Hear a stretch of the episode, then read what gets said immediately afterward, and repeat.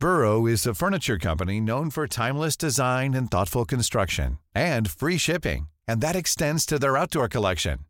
Their outdoor furniture is built to withstand the elements, featuring rust-proof stainless steel hardware, weather-ready teak, and quick-dry foam cushions. For Memorial Day, get 15% off your Burrow purchase at burrow.com slash ACAST and up to 25% off outdoor. That's up to 25% off outdoor furniture at burrow.com slash ACAST. Welcome, friends, to another r slash malicious compliance video. We've got a lot of great stories today, and our first story of the day is by Celestine Noxa. Want me to vacuum your hand? Okay. This happened when I was a kid, maybe 11 or 12 years old. We had a black lab puppy named Ralph. At first, we kept him inside, but once he got bigger and more destructive, they ended up putting him outside to be an outside dog. This is the country in the south, so while it's not the safest for pets, it's not unusual in this area. One day, when he was still an inside puppy, Ralph got a hold of some kind of paper. I forget what kind, but something like paper towels or toilet paper. Whatever it was, he shredded it all over the living room carpet. My stepdad was pretty angry about it, but puppy gonna puppy, right? Since technically Ralph was my puppy, he was a gift to me for Christmas, but they named him and he was really their dog. My stepdad insisted I vacuum up the shredded paper. This is a story for another subreddit, but let's just say my whole family's cursed when it comes to vacuum cleaners. I take out the vacuum, plug it in, turn it on, and start running it over the shredded paper. It's definitely on, but I can tell after just a few swipes that it's not picking up anything. I turn it off and tell my stepdad, who grumbles and tells me to turn it back on and try again while he watches. I do. It's still not picking anything up. He tells me to tilt it back so he can see what the mechanism is doing while it's on. I do. That apparently isn't enough. The next thing my stepdad does is place his hand flat on the carpet and he tells me, a 12 year old, to run the vacuum over his hand so he can feel whether it's sucking or not. I'm 12, but I'm pretty sure this is a bad idea. I say, uh, are you sure? He says, yeah, go on. I'm still sure it's a bad idea. But I'm 12 and he's my stepdad and he's a jerk most of the time anyway. So I mentally shrug and proceed to do what he told me to do. Immediately he shouts and pulls back, and I can already see there's blood on his hand. He's cursing and holding his hand and obviously in a lot of pain. Three of his fingers start swelling and turning purple almost instantly, and he's bleeding from at least two of them. He ends up losing two of the fingernails.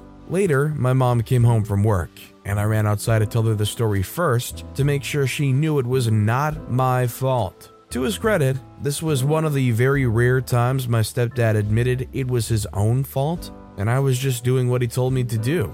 He was more than a jerk.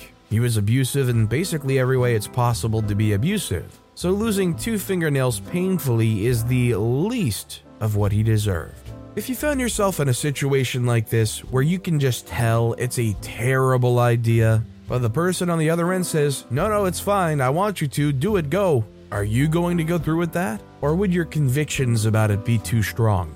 Let me know about you guys in the comments down below. Our next story is from Kothor. Sprawling goes the shocks. So, once upon a year, I used to work for a large hardware chain that had aprons that beautifully matched my pumpkin esque figure. I worked in a busy flooring department and could share many a story, but the most delightful came from people overestimating the abilities of their vehicles. Pros would come in with appropriate vehicles and expectations, while DIYers would occasionally come in with a disdain for apron associates. Our location had seen enough such DIYers come through that we had a cover your butt form we'd developed. Well, one fine day, a man came in in a rush and demanded the promptest of service. Was annoyed at any and all project advice and took offense when we'd offered delivery service. He'd chosen a nice slate tile and wanted a pallet for his house. We did up the sale and brought the pallet to the drive up area. He pulled up in his new Ford F 150. No reinforced trailer, just the truck. That truck can carry roughly 2,000 pounds, give or take. The pallet was about 3,800 pounds. I told him that we would need to break open the pallet. He could take half right away and the other half later. The man went ballistic. They could hear him back in lighting. After some back and forth, and a few other managers coming by and strongly advising him that his truck could not take the pallet, he was screaming and foaming at the mouth. I shrugged, grabbed the form, discussed the portions, saying he was ignoring our advice, and he absolves our company and its employees of any responsibility for the outcomes. He signs it, settles down, and our forklift starts to bring the pallet down on this poor truck. Once the shocks had bottomed out, I called for the forklift operator to stop, showed the guy. The operator confirmed only half of the load weight had been transferred, and we gave him a final chance to reconsider. No such luck.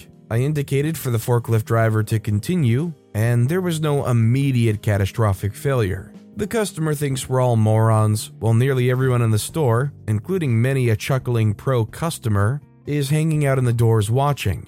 The guy gets in his truck, calling out a thanks to us, expletive, expletive, expletive, morons, then drives a whole six feet before blam!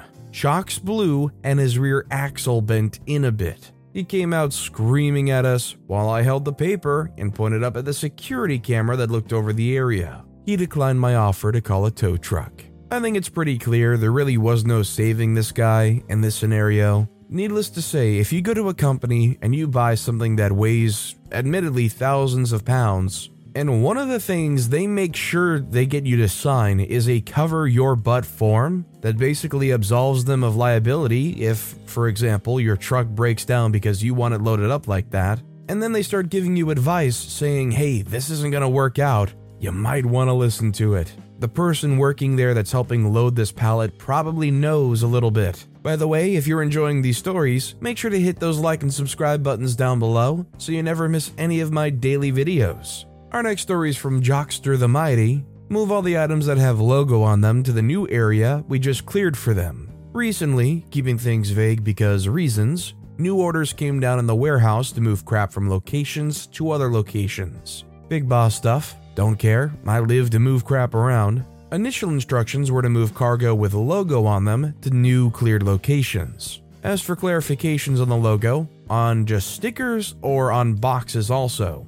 Big difference. Boss said all logo cargo to the new area. Okay, started moving stuff slowly because I know that was wrong. Sure enough, when the next team lead came on duty, we were instructed to move only the stickered product. Luckily, I'd put all of the non stickered stuff in another bay so I could move it all back really easy. Probably should have just smushed it all together, but I don't want to put undue hardship on my off shift coworkers. I think the sad thing here is OP knows their boss well enough to know that they're probably screwing up this instruction. And our final story of the day is by Rabid Rathian. Don't leave the clearance section until you finish tidying it. Another tale from my retail job, which I recently quit. Yay! while I procrastinate from my other work. This one's from about 15 years ago at my original store. I worked in the ladies' wear section doing recovery, basically tidying up and sometimes printing price tickets for the shelves if any were missing or torn. And though it was generally possible to get it finished within the time allotted for my shift, busy days or events such as Mother's Day or pre Christmas slash Boxing Day sales turned it into a nightmare. As if the usual holiday shopping mess wasn't bad enough, the department manager Stacy had, in all her infinite wisdom, decided to put all of the ladies' wear clearance into the section at once.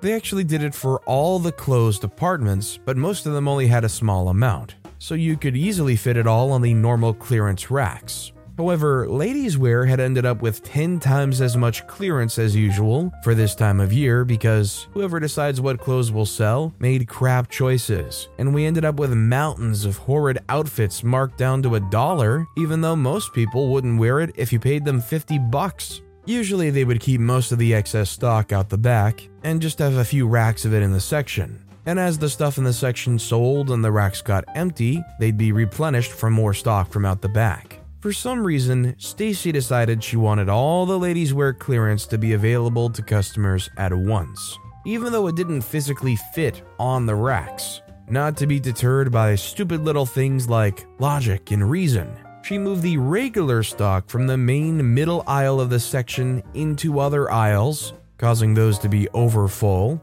and ordered the fill staff to put the clearance all along the middle aisle. When I say clothes were literally bulging off the shelf arms, I'm not exaggerating. You could barely even walk down the aisle without the first four to five things on each arm falling off. And of course, if a customer wanted to look at anything further back on the shelf, they'd knock off most of the other stuff in the process. So there was constantly a several inch thick layer of clothes lying on the floor. This made it literally impossible to actually recover the clearance section properly. But generally, recovery staff were told to prioritize doing a pickup every hour or so and make sure there were no stock on the floor, and spend the rest of the time going through and recovering the section, making sure everything was in the right place and in the correct size order. So I had a shift on Boxing Day, and I'd heard from the pre shift huddle that one of the big regional managers was coming in to visit and inspect the store at closing time, and that we needed to make sure that the store was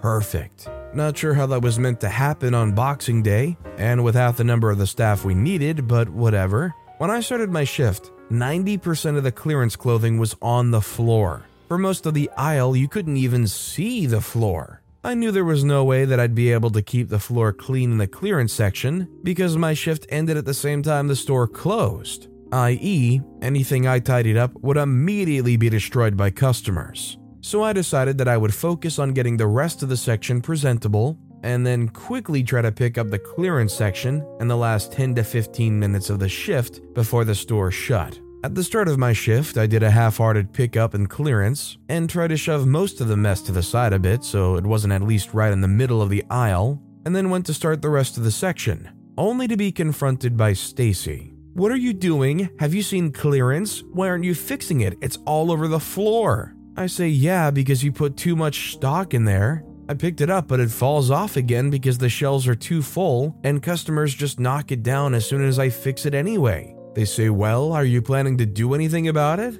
I say, Right now, I can't do anything about it. There's so many customers in the aisle, I can hardly get in there anyway. And since I can't keep clearance tidy with customers in the store, I figured I'd get the rest of ladies' wear tidied and then pick up clearance at the end. She says, Not good enough. You need to make sure clearance is off the floor and sorted properly. You know Bob, the regional manager, is due for a visit this evening I said, I understand that, but like I said, it's literally impossible to recover clearance because of how much stock is in there and how many customers there are. If I can at least do the rest of the area first, then it will only be clearance that looks a bit rough, and I can at least make sure everything's off the floor at the end of the shift. She says, You don't get to decide what you prioritize. You need to make sure clearance is perfect. I know no one likes clearance, but you need to stop making excuses to get out of doing it so don't leave the clearance section until you've finished tidying it. I say, okay. Five minutes before my shift ends and the store closes, the regional manager Bob shows up and is escorted around the store by the store manager Mark and Stacy. They stop in front of ladies' wear and Stacy just breathes, "What the freak?" You see, I'd finished tidying clearance Though the shelves were still over full, none of the stock was on the floor in that aisle, and everything was in the right size order and hanging neatly. The clearance section was my magnum opus of recovery, if I do say so myself. However, the rest of the ladies' wear department had not been touched, since I couldn't finish tidying clearance until the store was pretty much closed, and I wasn't allowed to leave clearance until I did finish it. It meant the rest of ladies' wear looked like a bomb had hit it with stock all over the floor, clothes draped over the shelves instead of hung up properly, broken coat hangers everywhere, and abandoned shopping baskets, and piles of stock from other departments left lying around in the aisles. Bob and Stacy looked like they were ready to murder me, but Mark, who knew I was generally a good worker, asked why ladies' wear was in such poor condition, given that I was meant to have been recovering it for three hours. I explained Stacy told me I wasn't allowed to leave the clearance section until I'd finished tidying it. But there's so much overstock and so many customers pulling things apart that most of the stock won't stay on the shelves. In one of those moments of perfect cosmic timing, right as I said that, one of the shelf arms behind me gave way with a loud crash, sending an entire rack of clothes to the floor. Mark just stared at me silently for a few seconds and then said to me, well, you've done well under the circumstances. You can go home. I'm not sure if Stacy got into any trouble, but nothing else was said about it to me by the store manager. and I never got any warnings or disciplinary action or anything. The following shift, more rails had been brought out from the back and placed in the central aisle of the store,